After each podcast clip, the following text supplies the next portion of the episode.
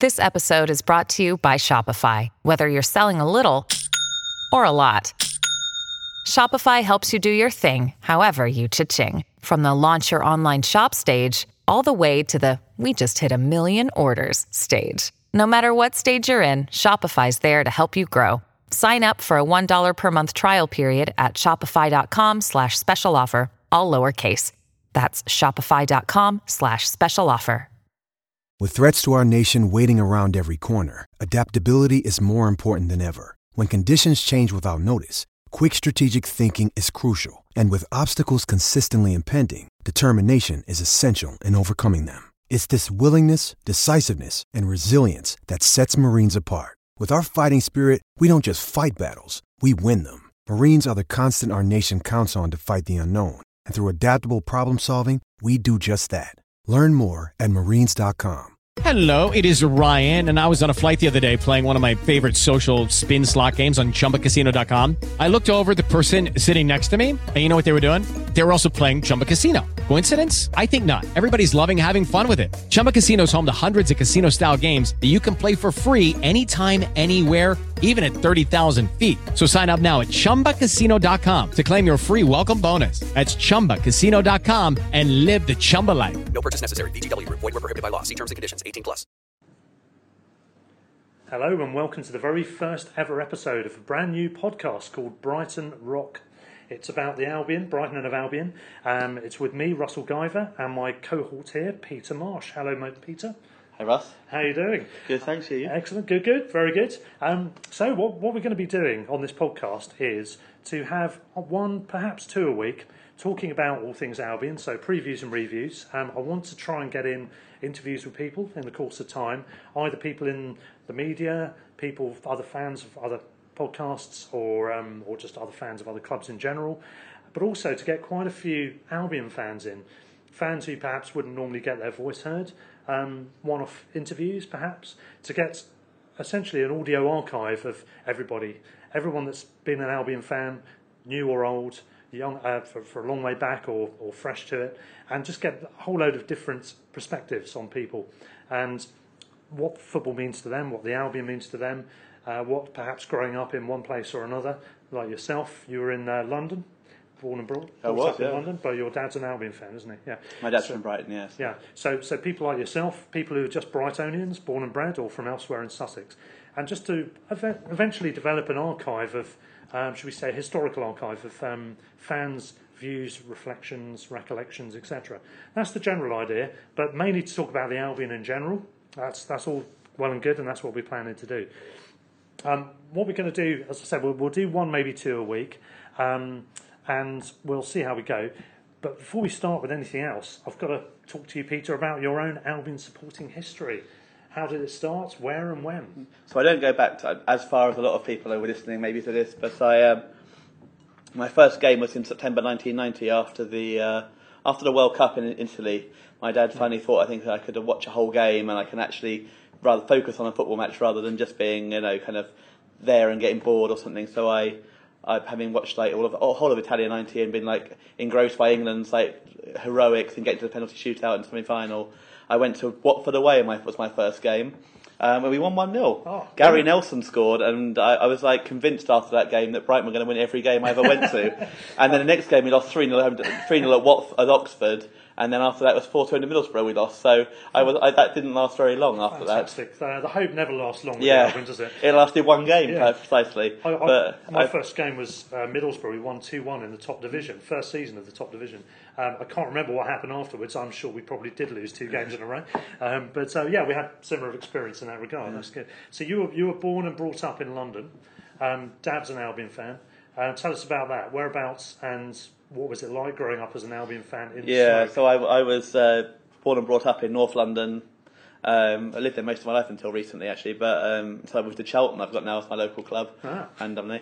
Um, and it was quite interesting because obviously there's a lot of Arsenal fans, a lot of Tottenham fans, a lot of Man U fans at the time I was growing up in the 90s when they were glory hunting, and some Liverpool fans still left over from their glory hunting days of the of the 80s and ni- uh, early 90s.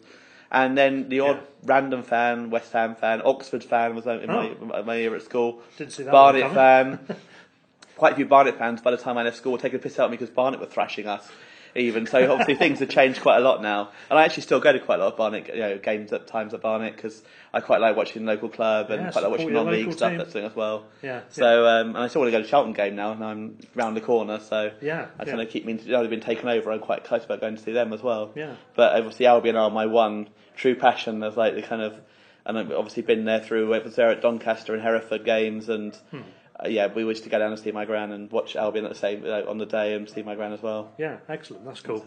Um, and for me, um, I'm born and bred Sussexian, if that's the right word. um, my dad, I think, was from Essex originally, but he moved down to Sussex before I was born. And I was, um, well, apart from a couple of peripheral things for a couple of years, I've effectively been a Worthing boy uh, through and through until my dad remarried and we were in Brighton for a while um, when we moved in there. Um, so, yeah, Worthing and Patcham was my uh, was the backdrop to my Albion It's what. Patcham FC. I didn't know. I'm not sure if there is a Patcham FC, Peter. But we can look it up in uh, due course.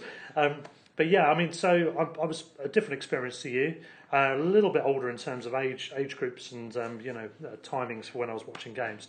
So my Albion supporting history goes back to 79-80. I'm technically a glory hunter because I started watching in the top division, um, which doesn't happen often with the Albion and uh, you know just enjoyed the first few years um, growing up going to games here and there my dad would take me um, over the course of time um, one of his colleagues and a couple of family friends would take me along to games he was never really a massive albion fan um, I think your dad is more of an Albion fan through and through, but my dad's always looked out for the results. So it's one of those kind of scenarios. He's, he, he'll take me along to games, uh, gets excited with the big moments, and that's about it, really. Um, but since um, the turn of the century, this makes me sound old saying stuff like that, um, I've been up in London. And subsequently, in the course of time, I joined a group called Seagulls Over London, which used to, and for quite a long time, uh, host their meetings bi monthly in a pub called the Royal Oak, which we happen to be sitting in tonight. In our- exactly the right room. Exactly the right room, yes, yes. So um, this is where I first met you, um, roughly in the mid noughties, I think it was. You've been, uh, I think, a member for a couple of years before me, and um, that was how we know each other. Would you like to explain what Seagulls Over London was um, in the old days when I walked in in the mid noughties? What kind of a place, what kind of a, a group was it? I think it was kind of, I'd say quite niche in the old days. It was, uh, I mean, it's it's expanded quite a lot over the last few years. It's quite we've got quite a big group of us doing it. But it was run by a guy called Paul Welsh, who did an amazing job for a long time, who was a massive part of Falmer for All as well, and was Hmm. Yeah, a yeah. a really great, great, really great guy. He did a huge amount of work for the of London as well, and ran it on his own almost for 15, 20, 25 years. I think it was almost Yeah, yeah. and I joined. I went to a.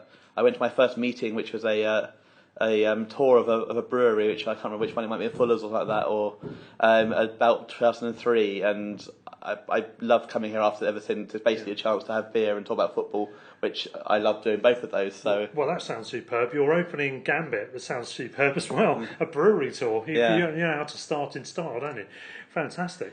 Brilliant. And yeah, I mean, so the Royal Oak held the meetings from not from the very beginning, was it? So no, it was in Victoria apparently originally, but I wasn't there ever Yeah. at that point. And then they were they were here for a number of years. I joined Yeah. in, in uh, I think it was 2005. And about the last two or three years, Yeah. we've um, we started moving around a bit more, and we're now at Sir Christopher Hatton in uh, Hatton Garden. It- Yes, indeed. And and what's happened effectively with Seagulls Over London, might as well talk about that a little bit, is Paul unfortunately died a few years ago. Uh, due, he had some ill health for a while, and uh, you know it's a sad day for anyone that's been involved in the war years in a very hands-on way to to lose anyone of that ilk. Um, so obviously that was a sad time. But what we needed to do at the time was um, to reinvigorate and change things around. Sorry about the banging, by the way. I have no idea what's going on. It's the room above. There's probably someone. Uh, cap- captured upstairs. He's being held hostage. Who knows? anyway, we'll try and plough on through. Um, so yeah, we, we wanted to change things around a little bit, and we needed to, and we formed a committee. And actually, just to explain, Peter and I are both on that committee, so we're part of things going forward. Um, So any comments you hear about Seal London are not biased in any way. Yes, absolutely. we'll probably mention them a few times in the course of uh, of these podcasts. But anyway, that's that's our uh, Albion supporting history. Um, that's our background and how we know each other. Moving on then to the first of the main subjects we wanted to talk about. Um, we're not going to do this every week, obviously, but the season in review. Um, we're starting this early into 2020. We're starting early into 2020, and we've got. Um, just over half a season gone, uh, the first season under Potter. Um, it's been quite an eventful time, hasn't it, from the summer onwards? Because we've had Chris Hughton, who's been quite a heroic figure for us for um, a, roughly a, a, three and a half to four year period. Uh, things seem to go rapidly downhill, and uh, we've obviously seen that change of manager, Hughton to Potter during the summer, and we've now had half a season of Potter in charge. Peter, what's your take on, first of all, the Hughton element? Um, what's your take on him as a whole as our manager? And also in terms of the, the change, how it was done, when it was done? Cool. Yeah. I, so I, I will lay my, I lay my cards on the table early on and say I was a massive fan of Chris Hughton. I was, he came in when we were looking dreadful after Sami Hyypiä era, mm. and we were looking like we had a fair chance of going down. He it wasn't a great half season, but he kept us up, which is the main aim of the season. Mm. Um, he was given pretty limited cards I think to play with, and he. I mean, e.g. he signed Leon Best, but even then he signed Beram Kayal, who ended up being a brilliant signing for thousand pounds. Absolutely. Yeah. So you know, even then he still brought on one of his mm. best signings, I think, in that moment. Yeah, yeah. He then took us from bottom four or five to the most points ever to not get promoted or whatever from the oh, championship. Yeah. And that gutting afternoon at Middlesbrough.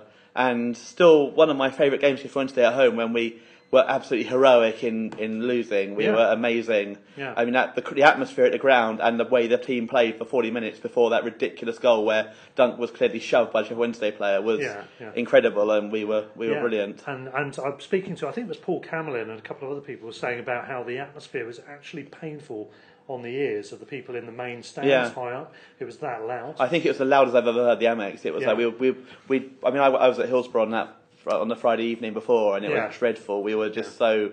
We we deserved so much from that season, and we mm. fate just basically dealt us that horrendous hand. Yeah, that four injuries, and oh, it was crazy. It was ridiculous, and to come out like that and to, yeah. to be so determined and have and I think Knockaert being fit somehow was such yeah. a boost to everyone that everyone was like we can do this now we could believe in this sort of uh, yeah, how, how did he recover so quickly yeah. I wonder I mean shades of actually I, I haven't ever come across that before and I would say I've never come across it since but actually Newcastle had the same scenario happen in a recent Premier League game where they yeah. made the subs and, and, and, Bruce said he didn't he had never seen it happen before yeah. we, were, we were all like oh actually it has happened before yeah but I, I, was at that game at Hillsborough as well and to, to be fair the one thing I will say for that was that was an incredible atmosphere yeah. as well. I think by all accounts, people that were at both in the press areas for both have said that our atmosphere was even yeah. more staggering. But both of them were absolutely amazing atmospheres.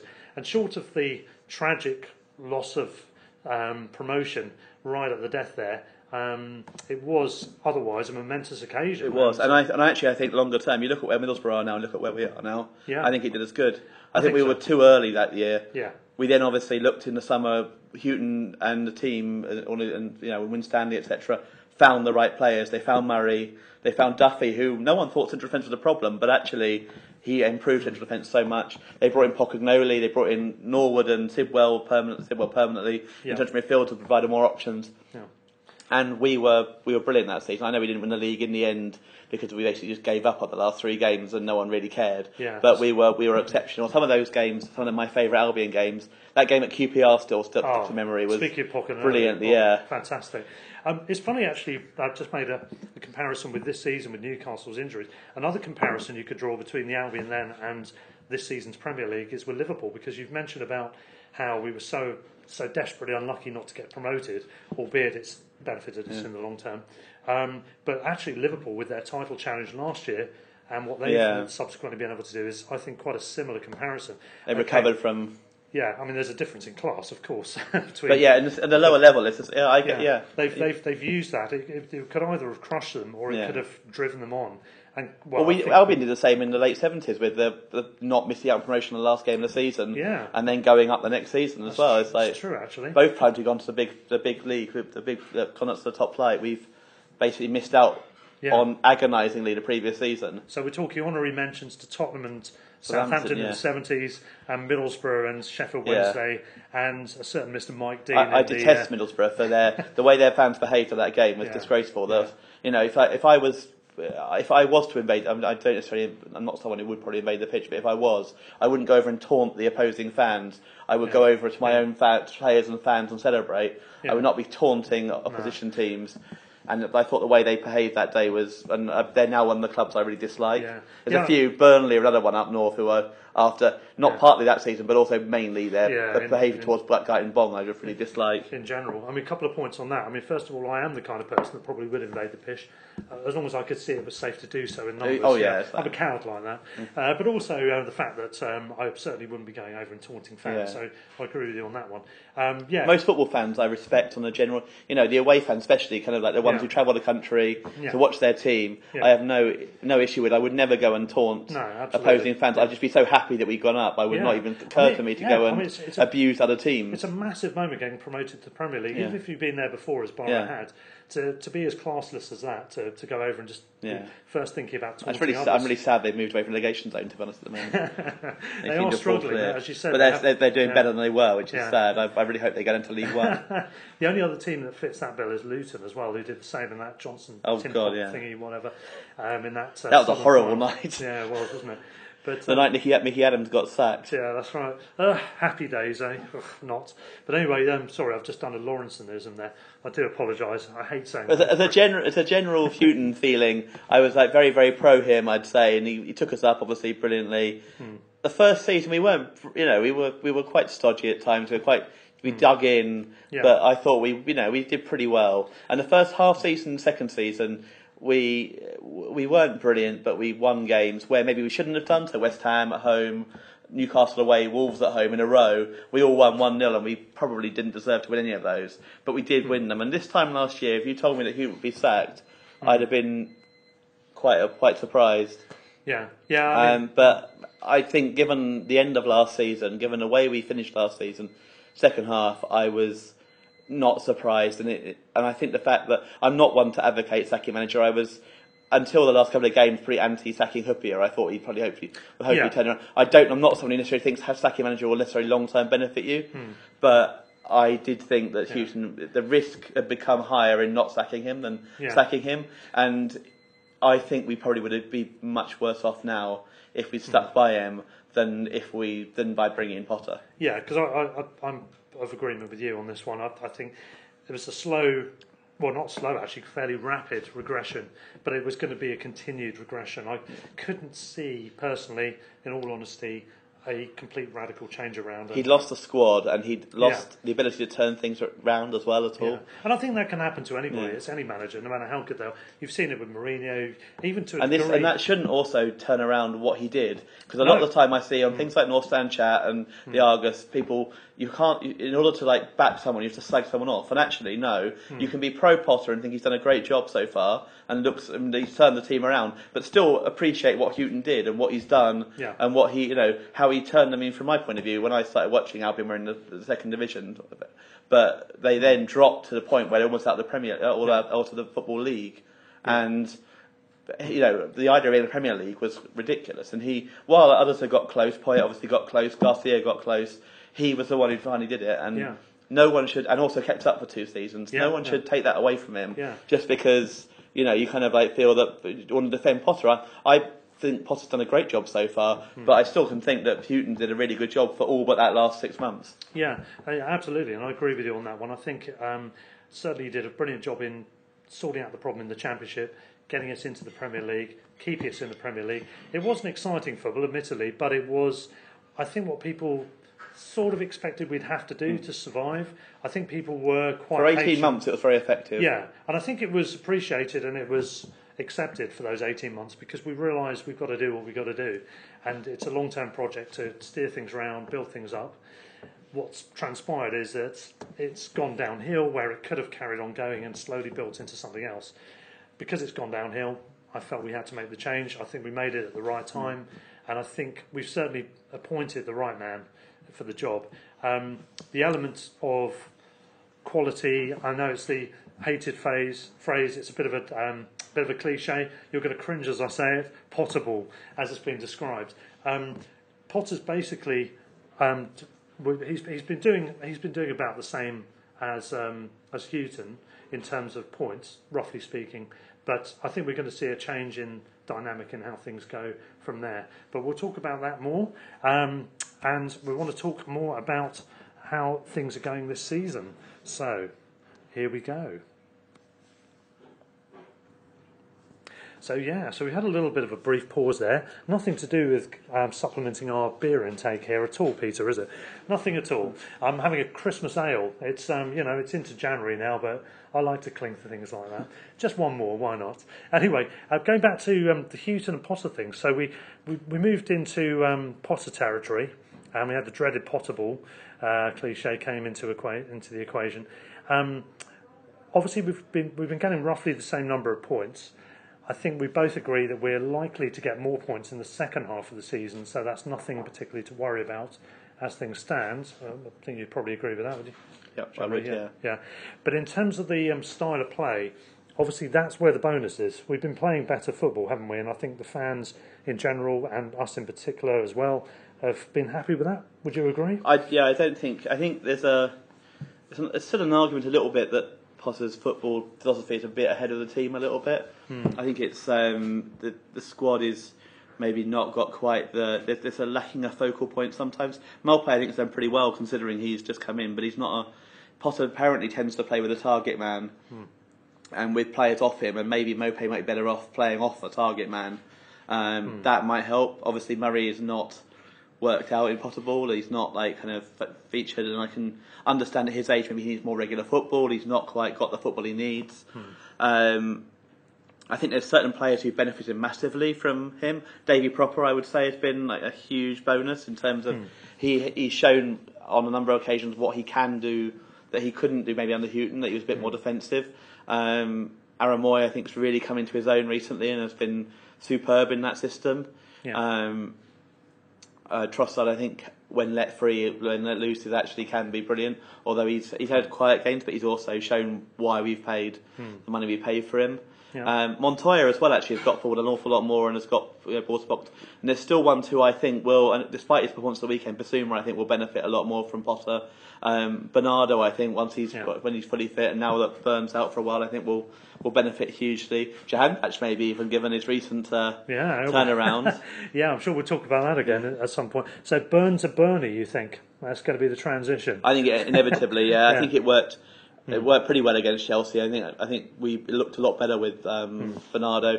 Dan Burn has been brilliant. I mean, considering he's playing for like three million from Wigan, Yeah. and I think both people thought he could be reserve. He's done superbly this season. Yeah, but he's not a left back. No. he's six foot seven. He's a centre half. He's not a left back. He's done pretty well. I think he's actually not that bad as a wing back. You've got that more cover, but as a left back, Well, I've, I've been just a bit I, I think it's extraordinary because I remember seeing him at Fulham, and he was obviously this lanky.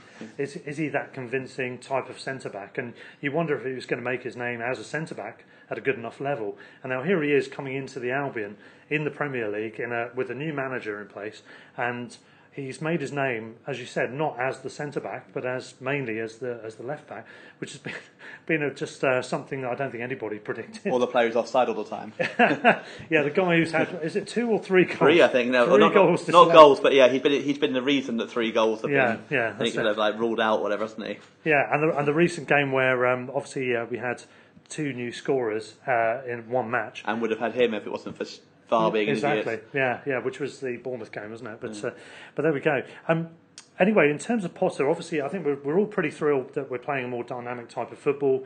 It's more flexible. There's there's more changes of formation and squad, and getting players to to work out of position rather better than we thought they might do. All of that's great. Uh, in game changes as well has been pretty good, but all of that's fantastic. But the issue that's been um, hanging around until certainly until recently is this performances versus results ratio. Um, a lot of people are saying we're playing well, everyone's happy with that, but we're not getting the results that our performances deserve. I think it's certainly true to say that was the case. I, yeah, I'd agree with that completely. It's changed a little bit. Do you, do you see that continuing to change? I, I think there was still one or two players short of it really changing regularly. Hmm. I'm inclined to say a strike will make a huge difference, but I don't necessarily think it's been we've been missing sitters. It's not been that we've been having creating glorious chances and missing them. Hmm. Yeah. The issue more for me has been a lot more the final ball. Yeah. and I think we discussed it elsewhere as well. It's like a lot of the time it's the, the final pass, the final, you know, the kind of final through ball or the final cross or the decision to cross rather than shoot or pass rather than shoot. It's not necessarily it, the build up isn't necessarily the problem. It's the, the you know it's it's just the final ball into the box. We've missed, you know, and I think a, a better striker than Maupay, for example, may have taken that chance against Chelsea, hmm. would have put it out of the keeper's sight. But it was harsh to say that to him. So he hit it on target. A lot of strikers over the years would have put that over the bar. So Yeah, yeah, yeah. I, I think it's harsh to Mope to say that, but I think possibly they'll make a bit of a difference. But I think the big difference will be one or two, maybe more Trossard and Moy playing together and that sort of thing. Maybe one, maybe Jahanbakhsh coming in, maybe finding one player. You know, I know you're a big fan of Jarrod Bowen, for example. Oh, So- yes, yeah. So maybe someone like him coming in, or you know, would be a, a big, a big difference. Yeah. But someone who can actually put that final ball onto a, if we have a new striker, onto their head or onto Mope's head or whatever, I think- could be a real, the real boost. Absolutely. I think you mentioned Jarrod Bowen there. This obviously Hull City player. Um, we're apparently interested in him. I don't know if it, it goes any further than that. The irony of it is Jahanbakhsh coming into the equation and suddenly becoming this this fantastic story of. Uh, well, footballing rags to riches in terms of his performances, at least. Um, I wonder if we need him now. Who knows? Yeah, I don't see that happening this window. I think No, if we get anyone, it'll be a striker or possibly a right back. So Yeah, we need some yeah. competition with Montoya. I think at the moment, the the big issue they'll they'll try and like sort out is the striker, especially if Murray is going Yeah, as, yeah. as as as seems to be the, the system. But the I would say that we really need to maybe the next yeah next window, and a lot depends on Izquierdo as well. If somehow they manage to get Izquierdo back to fitness, Yeah. he could be that man Yeah. to unlock defences. I mean, that second half of the first season of Premier League, he was our best player. Yeah. he was one of the key reasons we stayed up because he was so. You know, he, he he made things happen. He scored Yeah. a couple of really good goals. He, Well, goal he set up goals. was it West Ham, the goal in the top corner Yeah, the but also the And goal against Stoke as well, where he, which I think actually was better. I prefer that sort of goal. Just, just the interchange between him and. Let me shake your hand, sir. I agree with you. That was a better goal. People will look for The, the, the, spectacular. the It West was- Ham was a bit of a, spe- a bit of a freak, and kind of- fantastic, whereas the Stoke one was really well worked, and between him and Stevens and him yeah. and March, I think it was afterwards, That's right, and yeah. just really kind of like cut into the area, and the defence had no chance. and I, Hmm. yeah. I would say that is a, a goal almost more that shows a better player Yeah, than a freak. I mean, like in, in a way, like Jahanbakhsh scored against Chelsea. I would say Yeah. his goal against Bournemouth almost more showed his showed the- quality because it was almost better taken. The the overhead kick was a freak, and again he tried it the weekend and it didn't go Hmm. in. And actually, my worry is he'll try that more often because he, he tried it the weekend and took it off Shane Duffy's head Yeah, uh, yeah. when he shouldn't have done. Yeah, so, in, a, in a way, I know what you mean about the better goal because I mean, obviously, it's a fantastic, spectacular goal. Scored and it always Chelsea, wins goal of the month. They always those Oh, yeah. Hmm. sort of goals will win goal of the month. But actually, personally, I prefer the the interchange, the passing, Yeah. and then a, a good finish, but not like a not like an amazing finish, Yeah, but a nice yeah. finish. And I mean, I'm, I've never played the game to a to a spectacular level, No, uh, but I suspect that with an overhead kick, there's an element of luck involved in it. You're, you're shaping yourself up to make the sort of connection you want. But where it goes exactly is a little bit random, up to a point. Yeah, you Um, can hit that really well and hit the post, and it comes yeah, out, and no yeah. one really comments on it. But with, with the Bournemouth goal, yeah, it was placed. It was very deliberate. It went exactly where he wanted it to go. It, it, it was a case of hit it early, get lots of pace on it. wasn't that far away from the goalie, but it, the goalie had no chance. And to have that confidence to do that three minutes into a game where he barely played the se- Yeah. all season, Yeah, and he had one rather unspectacular uh, appearance against Wolves when Yeah. he come on So and done absolutely nothing. so it's a fantastic- shows that uh, shows the work. I think Potter his his biggest work could yet be Jahanbakhsh. Hmm. Because he's done quite a lot with a number of players, but to, Yeah. if he can turn him into a first team regular from the position he was in, Yeah. then frankly he's done an amazing job there. Well, that was one of the points I was going to talk about was how he's developed certain players, and we'll get to that in more detail later. But I think your point is valid. I think Jahanbakhsh could could indeed become his greatest project, shall we call it?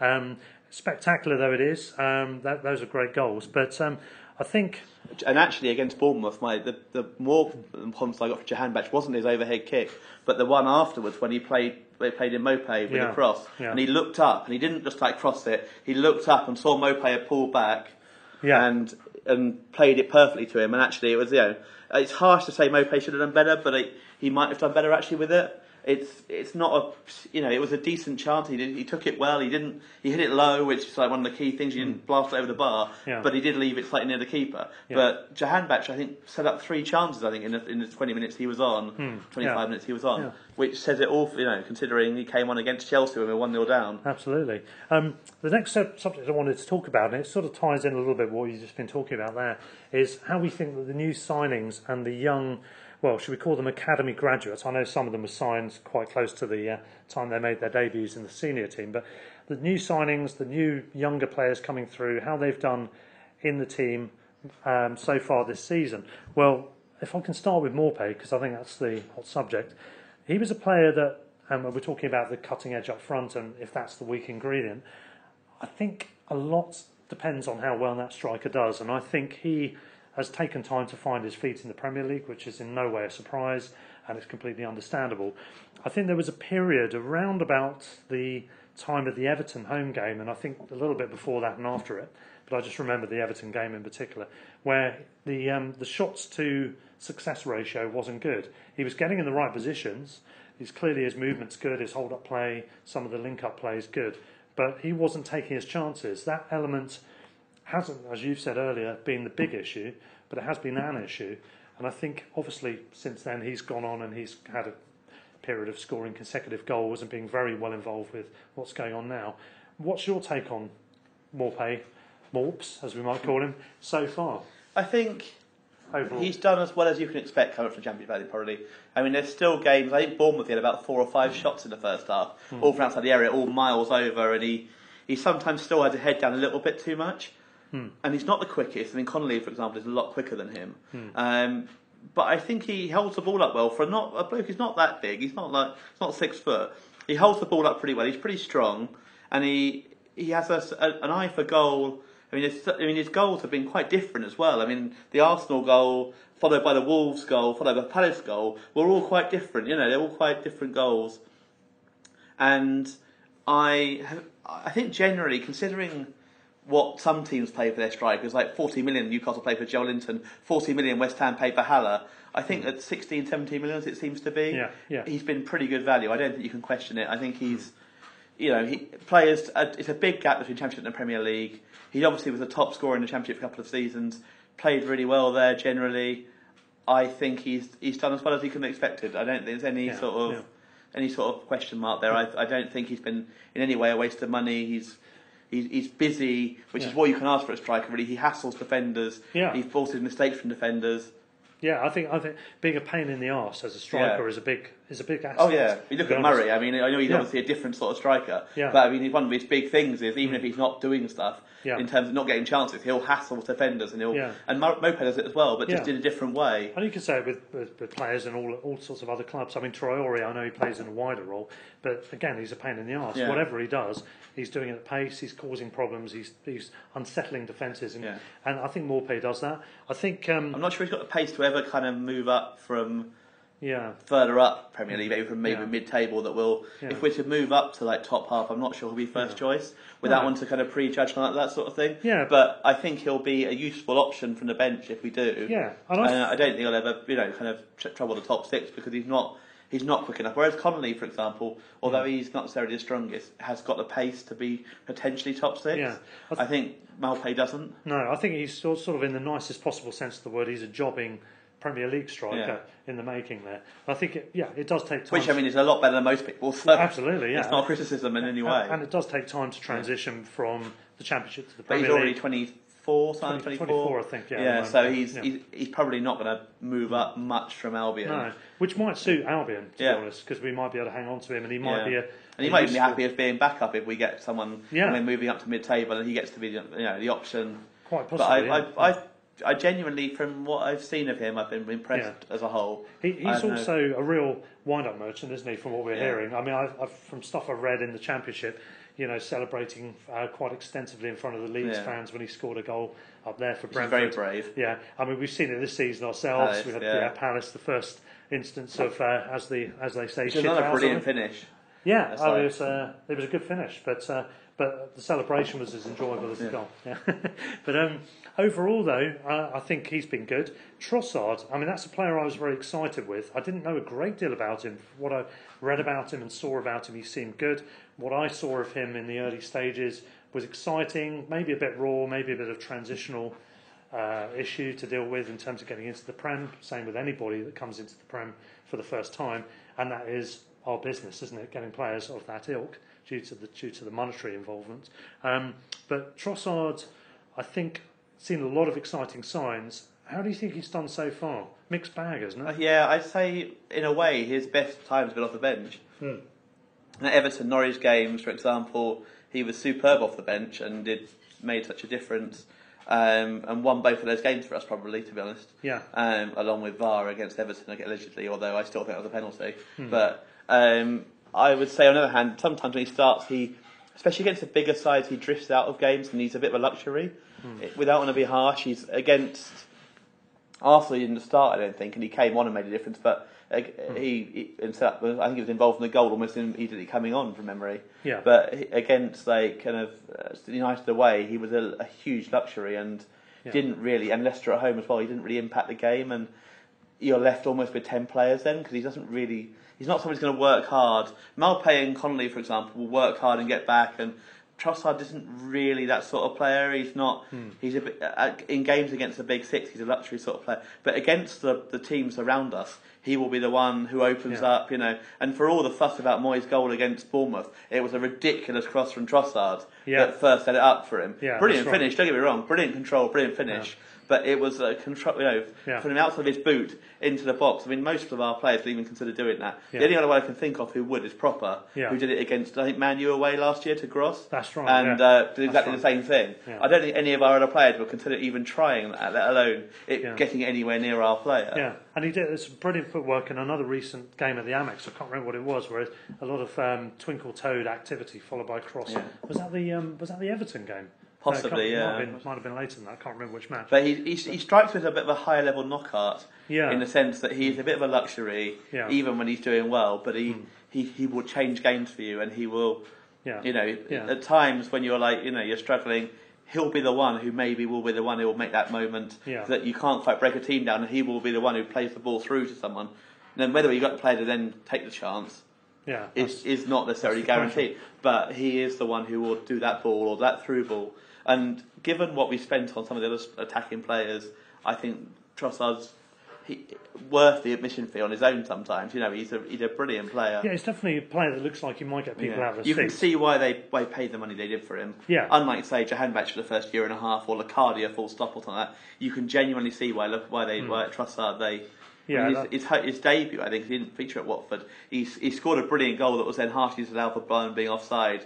He had one block by the keeper. He then scored. I mean, he, Yeah. he's, he, something's going to happen when he's, he's, around. he's involved, isn't he? People yeah, get excited. but he just isn't isn't the sort of player who's going to you Yeah, back yeah. you up and defend and dig in. I mean- so when in games where you're under the cosh, he's a bit of a luxury at times. I think he's also a little bit. There, there are similarities. I'm not saying in terms of overall world class appeal, but uh, similarities with Eden Hazard in terms of his demeanour, his positions on the pitch, his style of play. Yeah, I'd agree the, the kind of thing he brings to the team, albeit on a should we say a scaled down version.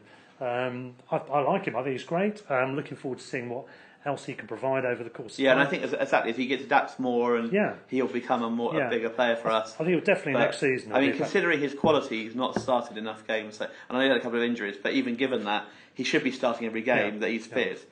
But he's not been, and there's a reason behind that because he's not necessarily finished article, Yeah. and he doesn't work hard enough. And I think Potter will probably Yeah. get him working harder Yeah. as well. And And, I think longer term, he should be starting every game. The quality he's got, we shouldn't be. He shouldn't be on the bench ever. No, that's right. And, and of course, the Premier League is, is a demanding league, so in terms of fitness levels, it is a bit of a shock. Even if over Christmas, maybe you can understand if you don't. Yeah, yeah. But it, he should be starting two games over Christmas Day, and every game when we're playing once a week generally, he should be starting every game because he has that quality. Hmm. Yeah. But there's reasons he doesn't, and that's probably the reasons he, we signed him rather than him going to Arsenal or Tottenham or something. yeah, we're going to get those kind of signings, aren't we? People have got a lot of the attributes that a top six club would, would, would sign a player for the reasons of, um, but bits are missing. But we'll get more of those We'll as well as, as Potter kind of comes in. Yeah. Because I mean, from what I've heard, things like players like Brooks, who's at Bournemouth obviously now and Yeah. is injured, was we were interested in last summer. But why would he sign when Hughton was in charge? Hmm. But actually now with with Potter there, I I, think players like that will will, will sign. Oh, I think absolutely. I think I think you do look at. There's a number of things you look at if you're a player as to who, why you're going to sign for a club.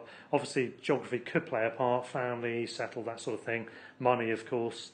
Um, the type of football people play, the type of facilities they've got, the general vibe that you get from the people you speak to, whether it be a chief exec or a, a director of football. And that was something that's like Gus Poyet apparently was always very good at. Yeah, yeah. He sold players. I mean, Yeah. Mikhail Smith signed for us Yeah. over other teams because apparently of um, whether or not you believe that he did a good job for us and was worth the money. Yeah. He signed for us over apparently Leicester and West Ham Yeah. because of Poyet Mm. And, and I think to a degree, certainly that'll be the case with, with Potter. You don't have the star appeal of Poyet. Poyet's a more famous name, but Potter is already establishing a certain level of kudos in terms of his managerial co- or coaching credentials. I think hopefully this summer, mate, if we stay up, Yeah. which I'm hope I'm assuming we will at the moment, I think we'll be I think we'll be okay personally, but I don't want to. Yeah. Obviously, you can't obviously assume that Premier League very easily. No. Um, I'd say that this summer will start to bear fruit on that. Yeah. That Potter would have had a year in charge.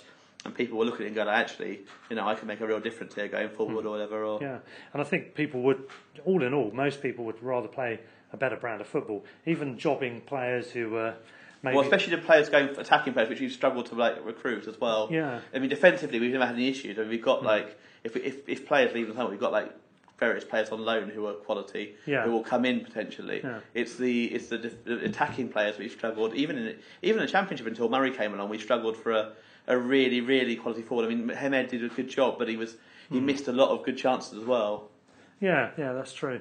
And um, yeah, well, well, we'll see how it goes on that score. But um, just quickly moving on, actually, I was going to say Gordon Greer as well as another player who's a very much tradi- traditional centre back, but even he embraced playing the Poyet style of He football. did, yeah. So it can be you can transition all sorts of players into um, uh, this. But then you look football at. Duffy, he hasn't really, Yeah, he's not really he's- got that sort of. He's the anomaly. I mean, And- he's.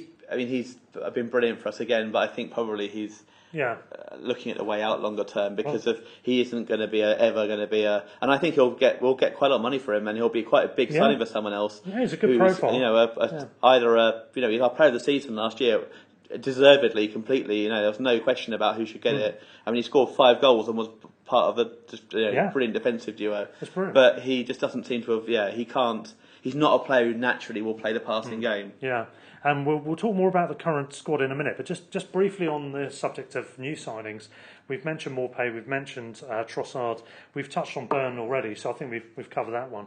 In terms of the other new signings, anything more to say there? I mean, Webster's the obvious next Yeah, one. Webster's the obvious. He's Started well, didn't he? he looks. He's still. I thought he's done okay generally. Anyway, he did okay at the weekend. He's had a, made a couple of high-profile errors against Sheffield United, and one or two before that. And people have. I think people don't really get the difference in the way between Potterball and um, Hughton, in the sense that uh, as much as I, you know, I like Duffy and he did a really good job, we played a very much deeper game with- with him. With the the system we play now, we don't Duffy's lack of pace would be a major issue, and it's not just a passing thing. Webster is quicker than Duffy as well, and it may be that Webster comes in. Um, White comes back next season, for example, from Leeds and does and overtakes Webster.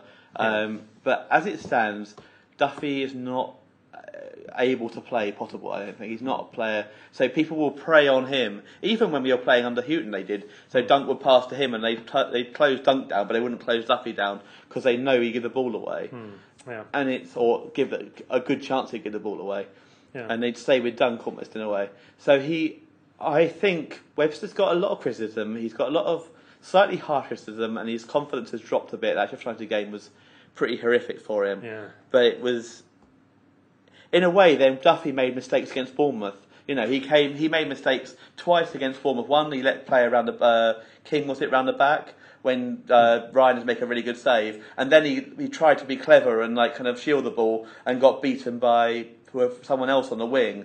And neither of those were mentioned, it's funny enough, on the North Stand hmm. chat or on the Argus, that sort of thing, from what I could see. They weren't mentioned much, whereas if Webster had done those two, it would have been all over the kind of. And it's like certain players tend to get a lot of criticism, which is.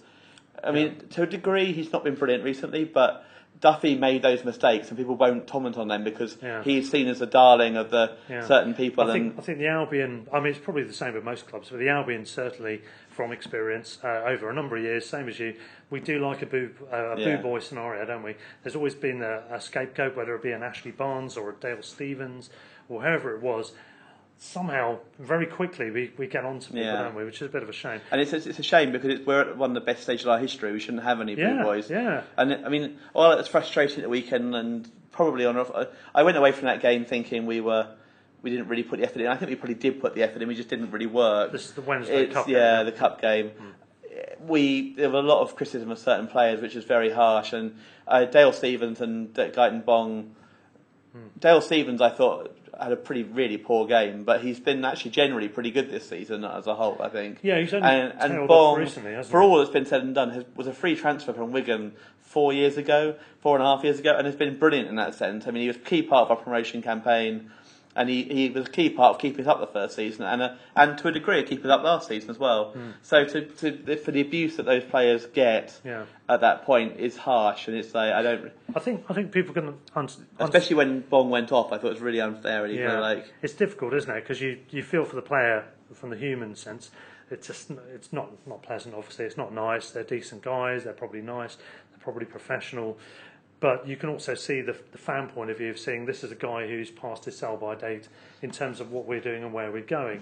So you can sort of see where that Yeah, comes but I mean, in a way, that's still, not that's not the player's fault. That's the manager's fault. Yeah. that's that's the manager's Yeah, fault true, playing. I mean, fair. And I, I I don't think that I think that Bong probably shouldn't play again. He Yeah. probably. But Well, I think the way it was expressed was probably Yeah. when he got substituted was really unfair. I think, given that we're now out of both cups, um, I think he probably has played his last game along with possibly unless Bernardo gets an injury, that's the yeah, one. Balogun maybe another one, but uh, Schelotto possibly as well. yeah, possibly so. Um, I'd like to talk about Stephens a bit more in a minute, but just briefly on the new signings. Sorry, I keep drifting off. No, that's fine. Digress away, Peter. I don't mind. Um, one, one more person on the new signings front I really wanted to talk about was Aaron Mooy. Um, obviously, he's only on loan. Uh, we have the option to buy him in January, which is the transfer window we've now just entered. Um, he's started a bit slowly, given that he does already know the Premier League from his Huddersfield days, but he's come on in leaps and bounds as he's settled into it, hasn't he? Tottenham, I thought, was his big turning point. He went from being periphery, I thought, not really doing anything for the. Not he didn't have a lot of time to be fair on the pitch before that, but Yeah. he didn't really do anything at that point. And then Tottenham, he was. I thought man. I know Connolly got man of the match because he got two goals, and you can't really argue with that. I thought Mooy was man of the match that day. Yeah, I, I agree with And that. And for the half hour he was on at Villa, where I thought he was very harshly sent off. Yeah. Um, the first booking was ludicrous. When you Yeah. consider players kick the ball away all the time, Yeah. a lot worse than him, and it wasn't even a foul by him. Yeah, you were at the game. I wasn't. I, so we got a really annoying camera angle. You couldn't really see where the ball had gone. I mean, it wasn't our side, but he, it was a clear foul on Connolly in the build-up. Mooy then allegedly fouled their guy. If it was, it wasn't much of a foul. Hmm. And then he just tapped the ball away, to, and it went to the Villa dugout, and they kicked up a fuss. Yeah. And I mean, there's no question that he shouldn't have dived in. It, there was limited contact for the second booking, but he probably Yeah. did trip him. It was a booking, but the first booking I thought was was ridiculous. And you see players get away with all sorts of things like that from other referees. Yeah. All Yeah. the time. Yeah, it's and it's literally just because it? right by the Villa dugout and they kicked up a fuss. Yeah. And that actually could still cost us because we were absolutely hammering at that at point. Yeah, you never know. They they were. I mean, Villa are probably the worst side after I've seen Yeah. all season. And we, we were playing fantastically. I wasn't at the game. I was watching on a stream, and um, but I, but I have to admit, yeah, Mooy was outstanding. And even game. then, we, even with ten men, we Yeah. got a better team, I thought, and we had chances to win it. And then to concede so late on was ridiculous. And whatever whatever your opinions of the sending off, even if you disagree with Peter and you think he should have been sent off, um, nonetheless he was dominating the game until then. Yeah. So he's he's been a good addition. and then I- yeah, since then he came back in. Obviously, took a little bit of time to come back Yeah. in. They didn't bring him back immediately, And I- which I think, to be fair, Paul Potter is laudable because Yeah. you know you kind of can understand why they don't kind of like just say, well, you're straight back in after a city challenge like Yeah, that. yeah. But he's been brilliant since coming Yeah. back. He's been one of our probably argue our best player over the last two months. oh, I, I think he, I think so. I think I he th- is. I, if we don't sell him in January, I think we're mad because Yeah. I think we should get him in permanently. as I think we do. I mean, we've got the option to get it. We've got an exclusive option to get him in January, as I understand it. And if he's if it comes to the summer, it's just a, an open bidding session. if we don't sign him in. January, then frankly we're mad. yeah, ex- exactly. It'd be insane, wouldn't it? He's been, oh yeah, arguably our best player for. I don't. In fact, I wouldn't even say arguably. I think most Albion fans would say that um, Yeah. Mooy's been our best player for the last two months. Yeah, yeah. And the other thing is, I mean, there might be an argument to say possibly we don't sign him because he likes it here. He's likely to sign. But then he could sign somewhere else and somewhere. If, so Yeah. footballers aren't that loyal generally, Exactly. because understandably they want to get the Yeah. money they can while they're still Yeah. in a career. We- we- we may and have- because clubs aren't that loyal generally either. No, that's right. We, we may have a certain budget to work with. Maybe we can't afford to sign Mooy now and sign a striker that we want or a right back or whatever or a central midfielder, which are the other debated uh, positions we need to I fill. wouldn't sign central midfielder. I don't see any reason to. Well, yeah, we've got we- plenty of options we there. need to sign this one, don't we? Yeah, exactly. Okay. I think I think if it's an option of signing central midfielder and Mooy, it will be no question. A striker and Mooy, I understand the issue. I can see where Hmm. where the people are coming from. But I mean, surely if it's like gonna we're gonna do it in the summer anyway, what difference Yeah. does it make? It's a gamble, isn't it? And we'd be paying more in the summer. Yeah, so- potentially. So I don't understand the diff. The, Yeah. I, I think if we're going to spend it in the summer anyway, what's the difference? Yeah, yeah. Surely we can afford to sign him this season, and we just lose a bit more this season and less next season. Yeah, I'd be happy with that. Anyway, moving on. So next on the agenda, what I wanted to talk about was existing players. Um, the players we've already got in the squad from pre-summer. Um, how they've improved under Potter or otherwise, because of course uh, that's not necessarily a one-way street, is it? Um, so, well, uh, we've we've touched on a couple of elements, but what's your take on on the old players already in the team and how they've done so far under Potter? I think it's a massive mix. I'd say Hmm, personally. Um, I'd say there's a few like Pröpper. I think it's developed quite a lot. Yeah. Um, I think he's in, I think he's been allowed a lot more freedom. So he and I, I understand there's people who like criticise him for certain games, and he has bad games. Yeah. As any creative midfielder who's going to play for Brighton does, as compared to play for Liverpool. Yeah. But I think he's he's uh, you know given a lot more choice. I think Montoya's been given a lot more freedom. We've seen a lot more Yeah. of him Yeah. generally. Um, Dunk's been his solid normal self, and he's he's had a bit more freedom to get forward, which is quite nice. So he's like played a few more. Mean, a couple of his through through balls this season have been brilliant for goal at Watford and the goal against. Um, there's one other goal as well, which I can't remember. Can't remember Played, he, yeah. Hmm. he got an assist for as well, um, which I yeah I can't remember at the moment. Um, so he's been brilliant. I'd say um, there's one or two. I think Duffy's not really yeah benefit from Potterball because of his Yeah. passing is never going to be up to that sort of standard. Yeah. Um, there's a few who've been out injured. So Bernardo and Bissouma, for example, who I thought would really benefit from from Graham Potter, given what I'd heard about him developing young players, um, have both been injured quite a lot. But both hopefully have shown in the last few weeks, even allowing for Bissouma's slightly poor performance at the weekend, I would say have allowed have shown themselves to be potentially ones who would benefit longer term. Mm, yeah. Stephens, I thought actually had a really good start to the season and was was brilliant, but the last month or so has maybe dropped a bit. It seems to have dropped, doesn't it? He seems to have lost his mojo. I don't know if he's fallen out with anybody or whether he's just, just, just losing his way a bit. But I mean, for I wasn't at, I wasn't at the game on Saturday, the, the Wednesday Cup match. But by all accounts, he was dreadful. I, He- I would say along with Bong, he was probably the worst player on Saturday. and they looked like they, they weren't interested. Is that Yeah, right? It did. Yeah, hmm. to, a, to a degree. I think probably that wasn't the case. I think probably it was just a very different team that didn't really play together. And, and hmm. Wednesday had that as well, but they just adapted better to it. And look, maybe maybe they had a bit more interest in it. But I'm not sure it wasn't that we weren't interested. It was just that they maybe had a bit more motivation. Hmm. Yeah. Um, um, I'm trying to think who else is, who else there is. It's like Jahanbakhsh obviously has benefited short term. Whether he'll be Yeah. going to benefits long term, Yeah, it's who been a, it's been a long term project, Jack Yeah. hasn't it? I mean, I've I've been absolutely delighted with how he's done in the last couple of weeks. I mean, it's been a long term thing for him to assimilate himself into the Premier League to to get comfortable with it, which he essentially hasn't been at all at any point Yeah. until the last couple of weeks. Um, he's been training well. By all accounts, he's a really nice guy. Which is why we've already kept him on the summer, isn't it? Because I mean, Yeah. Cardia and Knockaert obviously went, and, And you look at and Andone Andone, and so yeah, so But- it's But I- he's, yeah, he's a, he's a true true pro. He's had the right attitude. By all accounts, Potter's put a lot of invested time into him to try and build up his confidence. Yeah. No, no doubt, whatever else involved in getting him up to standard. And he's now looking in fleeting early glances like the player that we've heard about from Holland. I know it's an easier league, Holland, compared with here, but I think it's always going to take a bit of time as well. But he looks like a player that. He's, he's very much a confidence player, and he looks like someone that could, But could be a part of the future. Notionally, for example, Belgium's an easier league than here, but obviously hmm. Ryan and his and his. Yeah. when he was fit that Yeah. second half of that season, Yeah. looked looked really good generally. You know, so like so you can just because of, Pröpper was in Holland and obviously done Yeah. really well for us. Yeah. And has barely missed a game other than that one sending off. I think he had and a couple, and one spell out injured last season. Yeah. he's barely missed a game for us. So. Yeah, I mean, it's different strokes for different folks, isn't it? I think in, in terms of players who lost out this season, maybe Grosh and Murray might be Yeah. two of the ones. just going to bring that up. Yeah, yeah. Murray obviously massively, but even. Grosh as well. Hmm. Although you still see Grosh's record in terms of assists this season and chances created is still brilliant. I mean, he he still kind of creates a lot of chances. He's still a fantasy league darling, isn't he? Yeah. I'm loving your pronunciation of Grosh as well. You're getting the. Pro- I'm guessing that's the proper pronunciation. I'm not- I've- Sounds about I right. think doesn't so. It? Yeah, Grosh. We've got the spelling as well, haven't we? Gross. That weird S thing. Yeah. but Murray, yeah, it looks like Murray's sell by date has gone in terms of. Yeah, he's. I, I mean, I think we'd be mad to. There's rumours today of Newcastle and Villa being interested. I think we'd be mad to let him go to either of those. Yeah. As much as I want him to, you know, I think we should let him go, and I think we should let him go on his terms. I don't think we should let him go to Premier League team on his terms. Celtic, if that's reportedly true, uh, Pappy, Forest, or another Premier Championship team, fine, no issue with that.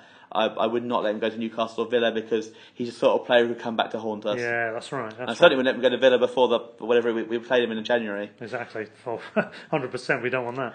Um, moving on to a couple of other things I wanted to talk about um, before we have a quick break and buy some beers and pause our uh, iPod stuff here. Um, just um, wanted to mention about um, the other elements of our squad this season, which is tied in with the under 23s and below. Uh, we've got a number of players out on loan, serious numbers, and um, we'll talk about it in later podcasts in more detail, so we won't go into the, the details of it. But how are you feeling about that? Because we've got Alexis um, Mac Allister, who by all accounts is pulling up trees in a higher profile club in Argentina to the one he was with last season, Boca Juniors. Um, we've got Molumby apparently doing very well at Millwall. Um, it goes without saying that Ben White is having a fantastic season at Leeds, and Leeds. Fingers off, you're not having him. He's staying with us. Um, And he- Liverpool apparently as well, yeah, as well. Oh, Liverpool, yeah. but we've we've got a number of players who are basically going out on loan to higher profile scenarios than we've been used to in even very recent seasons. They seem to be doing okay. I think Clark's had a bit of a mixed spell and some injuries at Derby, but we've we've got a sizable number of people on loan overall. As I said, we'll go into it later in more detail, but. What's your view on what I'm, I'm calling the Chelsea policy? Hmm. We've got about 30 people on loan. It's Yeah, it's- crazy, isn't it? I think it it's interesting because it's like you kind of think the obvious development is Ben White because he's obviously gone from Newport to Peterborough to Leeds and he's done you know well at all three of them and Yeah. then it, hopefully next year will be moving up to us. And it's but then you, isn't it, But then well? you Yeah. you look at then Alzate. Hmm. He was at in. Swindon last year. Straight had in. a decent half season, got injured, Yeah. and he's straight into the team. Yeah. Connolly similarly only went to Luton last season, had a, few games but not much, didn't Mm. really do anything um, because of his, he had an injury and then kind of came in, didn't really, I think he scored like one or two goals but not like much. Yeah. Again, has come straight in. So you kind of think there's a development of lone players and, Yeah. and obviously Ben White seems to have worked his way up and I assume will be in the squad next year unless they literally get an offer they can't refuse from Liverpool or not from Leeds. There's nowhere sent to Leeds Mm. Yeah. for all their I kind mean, of like There's there's different pathways by design or necessity or, or just by chance, and you you get players that possibly could have come into the squad and, and ended up being a story and made a name. Ben White could have played for us, for example, and he might have done really well. Other players like Alzate may have gone on loan and not even done that well. Yeah, and you know. forced into kind of that situation where, and Yeah. he, you Yeah. know, comes in and plays across every position almost. yeah. But it's it's great. I mean, I know My, my dad and I were talking the other day about how we should maybe play the last game of the season. Alzate in goal the first half and up front the second, Yeah. just so he could play every position. You Tick, know, tick, tick. Yeah, just so he could like get tick them all off. Yeah. because he's, I mean, he's played like right back, left back, mm. central midfield, right wing back, Yeah. attacking midfield. I think- he's literally played across the park, and he doesn't look he. May not have a great game, but he looks a he looks a confident player doesn't every single phased, position. does he? He He doesn't doesn't look look bothered at any point. Yeah. He looks like a I mean, I, I think this is the this is the key. Ultimately, when all's said and done, technical qualities aside, it comes down to mentality and temperament. And if you've if you've got that kind of temperament where you can just quite nonchalantly step into a team, um, he's been played in different roles, this- as you said, and this is to why- embrace all that. I think of all reasons that Potter was brought in because Yeah. Houghton, for all his bo- you know, good good plans, good way, way he worked for a long time, he did not play any sort of young any young players. Hmm. He didn't really develop any young players. I think it was like there was some stat that he only played like was it like Hunt at Burton for like twenty minutes and Tilly at Middlesbrough like at the end of the season for like two minutes Yeah, or something, yeah, yeah. and that was it, and That's that was all he gesture, played. Yeah, and that was the only reason that he ever played any youngster. Whereas Potter's already got Connolly and Yeah. you know, and the other one we, we don't mention it because he's in the squad, but actually um, it's the Baluta as well. Yeah. At some point, you mentioned it will Yeah. will come through because he obviously played for Romania already and that I've- sort of thing. And I'm I'm a bit of a football geek in terms of the amount of stuff I watch, and I have seen a few 23s games, under 21s, all that sort of thing, um, including internationals. So I've seen him play for Romania in the 21s, I think it was, or the under 19s. I oh, the remember. world, the um, European Championships Yeah. in the summer when And he, beat England, didn't yeah, they? Yeah. and they, they, he looks a good player. He looks. And the other one who I thought looked really good when he came on, the one game I saw him against West Brom last year, is Gyökeres, who obviously is doing quite well at St. Pauli now as well. Yeah, yeah. Um, we've got him there, we've got Ostergaard there. Yeah. Um, we've got you know we've got players all over Europe as well. It's Yeah. not just in the Championship. Yeah. The interesting one maybe Molumby because where does he go? Because there's a lot Yeah. Of options in that midfield that we've got now. Unless of course Stephens goes, in which case maybe he's the option that comes in Yeah. and kind of comes into the squad instead of him, Well, which is you know a I mean, I've- interesting one. I've got a sneaking feeling that we might see a change in the Stephens to somebody else regime. I think there might be a changeover there in the course of time over the next year or so. We'll see how it goes. Because I think he's not the player. Even a month ago, he was probably Yeah. the, even under even under Potterball, he was the player who was the, the anchor of that midfield. Mm. Yeah. They've not really got a direct replacement in my mind, No. but he's still not played the last two league Yeah. games. And it's you know whether they'll start with that midfield of Mooy, Bissouma, and um, Proper, and that's doesn't really have an anchor man in them. Mm. No, that's but right. he's they've still to start with that last two games, and at Palace. I think it's dynamic enough. We'll, we'll get into more analytical detail on later podcasts, but in general, I think that more dynamic, forceful, um, thrusty midfield.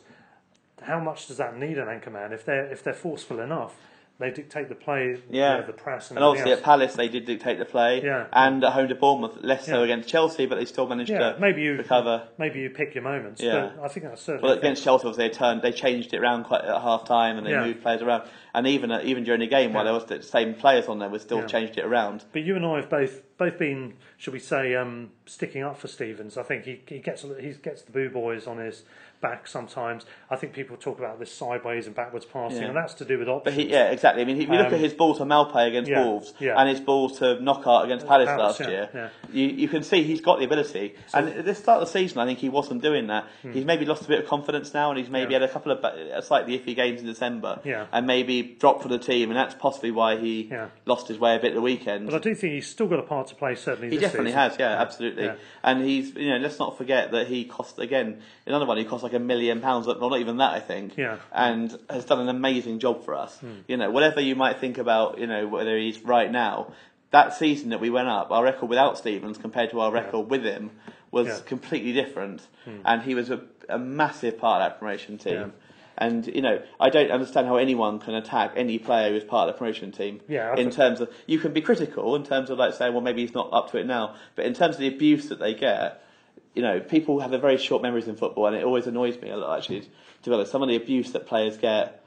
No, you know, Bong had a really poor game. We have seen a really poor game that weekend, but the abuse Bong got when he went off, and the abuse that they both got afterwards on, you know, you'd think they'd never had a good game for us. Hmm, yeah, no, I completely agree with that. And I think we have to. We have to Football that fans are very account. fickle. Oh, and generally. we're as bad as any, aren't we? To be honest, not us two, but some of the others. Oh yeah, and I mean, yeah, I think Yeah. generally, I mean, I, I will get carried away in a game, but I would never boo a Yeah. player when he's been taken off, like or the abuse that Dun- that um, Bong Yeah. got when he went off. I- I'm aware this has the potential to be a disappointment in terms of podcast terms, but I think we're quite like-minded in a lot of our sensibilities in terms It's of. We can bring on guests who are like kind of a bit more uh, We'll definitely critical. will. we'll, yeah, get them more contentious because uh, I think start arguments with we- them. we're both quite conservative in the sense of um, we'll give people time. We want to see how things develop over time. We don't want to be Yeah. knee jerkers. Um, we, we don't want to be polemic in terms of our opinions. Um, we, we give people a chance. But ultimately, with the Hughton scenario and with other scenarios, you know, the, when the moment's right, we'll, Yeah. we'll call it. Exactly, and I have a very strong view that you shouldn't boo players unless there are examples like Leon Knight at the end, for Yeah. example, or Kazim Richards when they clearly weren't trying. Yeah. And that's where I think you it's, you're justified in booing a player or having a go at them because they're being paid ridiculous amount of money. Even at that level, they were paid a huge amount of money more than anyone else was who was watching them. And probably more than most of the other players as well, and yet they were they couldn't give a shit, and they were like kind of like being really lazy and just not bothered and wanting to get a move and then trying to force their way out. Yeah. And I also appreciate that some of our players did that as well. Duffy, for example, I think allegedly at Blackburn down tools near the end. Yeah. You know, and there, there are players who we have who we kind of want, who we all like back, and yet will not will have done the same thing. So I, I'm aware that you know football Yeah. is very much polarised in that sense. Hmm. But from my point of view, the players like Leon Knight, the players like Kazim Richards, who really just didn't care at the end and didn't put the effort in Yeah. that's where you, you know you should be booing. Not a player who gives his all and has a terrible game. In a way, if, if a player's terrible all the time, you should be blaming the manager for playing them. Yeah. Not blaming the Yeah. the player for being terrible because if they've been terrible the last five games, why would they not be terrible for this game? Well, quite so, quite so. Well, Peter, we're going to wrap up this section of the podcast, press the pause button, and get some food and drinks again now. Afterwards, we're going to talk about um, your highlights of this season and looking at the decade in view as well, seeing as we seem to have just said goodbye to the 2010s, do we call it? I don't know if there's an official name, No, not something like there that. is. And um, and look ahead to what's coming up as Look ahead to the. Roaring Twenties. Yeah, absolutely, the ro- these are going to be the roaring twenties. Okay, so we'll have a quick break and we'll see you in a second. Right, so yeah, just moving on then on the subjects. So we've talked about the season in some detail, but highlights of the season. Peter, for you, what is it so far? There's been a few, I'd say. It's like Watford away. I would I would say was quite Yeah. high up on the list because first game of the season, first game under Potter. See how he does. Never know. We were so abject at Watford last season when we lost two 0 their opening day and we were we didn't really turn up. Hmm. And to see us destroy them, basically. I mean, I know they've been pretty dreadful generally until Pearson came in, but Early subs? us, Early subs yeah, well. early subs that Yeah. both all, both made a difference. Yeah. Um, at that point, you thought Andoni may be going on a really good season, but obviously not quite transpired that way from our point of view. Yeah. Um, but yeah, he it, it, we worked really well. It was really fl- interesting to see us not just sit back on a 1 0 lead. The one time we did look under pressure, you say, it was an early sub to try and make a difference. Hmm. And it followed on to West Ham as well, where I thought we were brilliant. We just couldn't finish our chances on that game. Yeah. Um, we, we deserved to win that 3 or 4 1. Annoyingly, if they'd had Roberto in goal that game, we'd have won about 5 0, I think, Oh, probably. he's been fantastic Yeah. ever since, hasn't But he? Fabianski was obviously on form that day and then got injured. And if we had, if they'd had Roberto on on that game, Yeah. we probably would have. We'd have probably smashed them. He probably let in some goals that weren't even off target. Yeah. So, uh, but then after a bit of a bit of a lull, then Tottenham home obviously is a massive high, three 0 there. Connolly being so being brilliant, but also Mooy controlling that that midfield and. Well, they, they weren't bad, were they? um, A bit of a freak first goal. It was Yeah. my it's the only game I've taken my fiance to it so far, Hmm. and it was uh, certainly a good one to choose.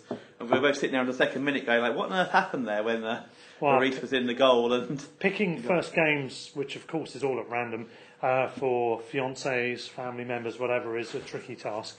I brought my nephew to a board draw at the Amex, and it really was a board draw. He's not been back since. so yeah, yeah, you've done well there. in fairness, in fairness, Fee's not been back since either. But she says Yeah. that she might come again another season. It's not like she will never come again. Ah, that's the So- difference. but she's got a hundred record so far. Yeah. So three 0 win against uh, yeah, against May- on the maybe big big six. So. she, she should retire. She's, Yeah. She should have as good a record as anyone in Or the maybe she'll continue to win 3 0 against big six teams. and, and then obviously the win at Arsenal, coming from North London and Oh, yeah. being at school with a lot of Arsenal fans, the win against Arsenal the first season was a huge high as well. So you didn't And ram that down anyone's throats at all. I actually was very good because I think Oh, I, yeah? I've know I know enough. I, a lot of them I don't know anyway now, and, and uh, to be honest, a lot of um, times I've seen Albion then go and get stuffed by someone next game Hmm. or the next time we played and whatever. So I was I was very good, but I thought we were we were excellent that night, and Arsenal were dreadful. And that was what was focused on largely, but. Yeah. We to play the way we did in the first half and then to recover from conceding so early in the second half and Arsenal being all over us for 10, 15 minutes to then turn it around that we were a better team for the last half hour and deserve to win. Exactly. I mean, well, we mentioned earlier that Sam, I moved to London. I'm also in North London, as you know, Enfield to be precise. So there's a lot of Tottenham and Arsenal fans around there. So I've, I've taken great joy in both those results as well. It's not the long-term historical abuse that you probably suffered as an Albion fan, but nonetheless, I know tons of Arsenal fans and a, and a few Spurs fans, and uh, both of them were fantastically enjoyable experiences from that point of view. I met up with some Arsenal fans before the game who I know, and um, they were uh, they, they were cautious in their, uh, shall we say, their bravado. They weren't being too uh, braggy, shall we say. But um, nonetheless, they didn't show up afterwards for a few beers, apart from one or two of them. Funny that. Yeah, funny. But Spurs, I've got one guy in particular who's an absolute nightmare. He's constantly telling us, "Oh, we're going to do this and that." Russ, watch out for Kane. Watch out for Son. Watch out for Eriksen. Blah blah blah. I'm thinking, well, you're telling us what we already know. Um, you're going to beat us, so what? If you don't beat us, we're going to slam it in your face. And it took three or four games, but finally I've thrown it back in his face. I've quite And enjoyed with the that. stuffing as well. Absolutely, yeah. Shame we couldn't have done the double. For all the, all the uh, all the Kane Son talk Yeah. undone by a 19 year old from Ireland Absolutely. who no one had barely heard of before that game. and Didn't he really. hasn't scored any other Premier League goals yeah. But um, there we go. But um, I mean, yeah, four, four, two on aggregates as well. I hasten to add. Um, so yeah, those are certainly amongst the highlights for me as well. Um, I think there's one thing we've got to mention uh, from very recently: a certain Iranian gentleman who's done rather well, shall we say, in the last two full games. Yeah, uh, than yeah. he has in the, the whole of the other 18 months. Um, I've got to say, from my personal point of view, I've been willing him to do well. Any new players, you want to, you know, it's going to take time to settle in. You knew it would take a bit of time, and when, once they get there, great. And he just never seemed to have got there. He seemed to be, as, as we said earlier in the podcast, um, a, a really professional individual, really good-natured guy. Kept his head down, carried on going against a lot of odds there. To be honest, once you get to 18 months in or so, and for him to have scored those goals, the emotion on his face, the fact he started the celebration, which he quickly had to stop because he was he was crying in in, in fact in both occasions. Um, it's a great human story. It's a great football story. The second goal, uh, well, both goals were had me out of my seat. The second one, I think my eyes were bulging out of my head. Um, that's that's been great, hasn't it? It has, yeah. It'd be great to see one of the. I think I said earlier in the in, in the podcast it was uh, it will be one of Potter's, if not his biggest success, if he turns around Jahanbakhsh, given where he was and where he's Yeah. been and uh, what's happened in the last eighteen months. I mean, I just, I you can see sometimes with Izquierdo. The first six months, you couldn't. He didn't do an awful lot, but you could see the quality there. You could see the talent. But with Jahanbakhsh, you he didn't look like he had the attributes sometimes. He didn't look like he had the pace or the quality or the confidence to take players on, to go past players as a winger you need. And I, he now seems to have that. Three Hmm. games later, even even coming out at the weekend, he made a difference. I thought. Hmm. Against Wednesday, he looked like he wanted to actually go past players and beat players Yeah. and do make something happen. And actually, that had not happened most of the game from our wide players or attackers, that sort of thing. Yeah, So yeah. And just finally in this section, apologies if you heard anybody coming up serving food while we're having the podcast there. Um, but uh, anyway, final section for this before we have the food and have another pause is to talk about aspirations for the Albion for the rest of the season. Um, we've got just under half a season left. Um, we've got the transfer window, and we'll talk about that in due course, no doubt, on further podcasts. But in terms of as we are, how do you see us doing? I'm, I'm, for me, I'm pretty much looking at uh, a position of top, shall we say, 13 or 14. That's where I'll be happy with. That's where I think we'll finish as well, maybe around 14th, 13th, 14th. Um, I wouldn't be too disappointed if it's lower but safe. What about you, Peter? I think I'd still, if you offer me now 16th, 17th, take it. Probably it's going to be. I think it's very competitive Premier League this year. There are a lot of teams taking points off each other, and it might take a reasonable amount of points to stay up. And I think the key this season is staying up. With Potter, the way we play, he's changed the, the system. He's changed everything around. If I was to offered 16, 15 with a striker who came in in January who was starting to score a little bit in the season, I would probably take that. Yeah, yeah, Um, that would be a, okay. I think we've got the quality to be 12th, 11th, something like that, even higher, even mid, even top half, and have our higher position. That would be. Uh, we've got the quality to do it. Whether we've got the consistency to do it at the moment and the the, the finishing, I, I debate. If they get one striker in who does makes a huge difference, then they could do it. But I would say, I, if I was to be pushed, I'd say probably 16th, probably still this Yeah. season would be how we finish. Yeah. And I'd be happy with that. We've changed our style completely, which was a huge diff- a huge thing with mostly the same players. I mean, it's, I know we signed four and we brought a couple, in, a couple in from the youngsters, but Hmm.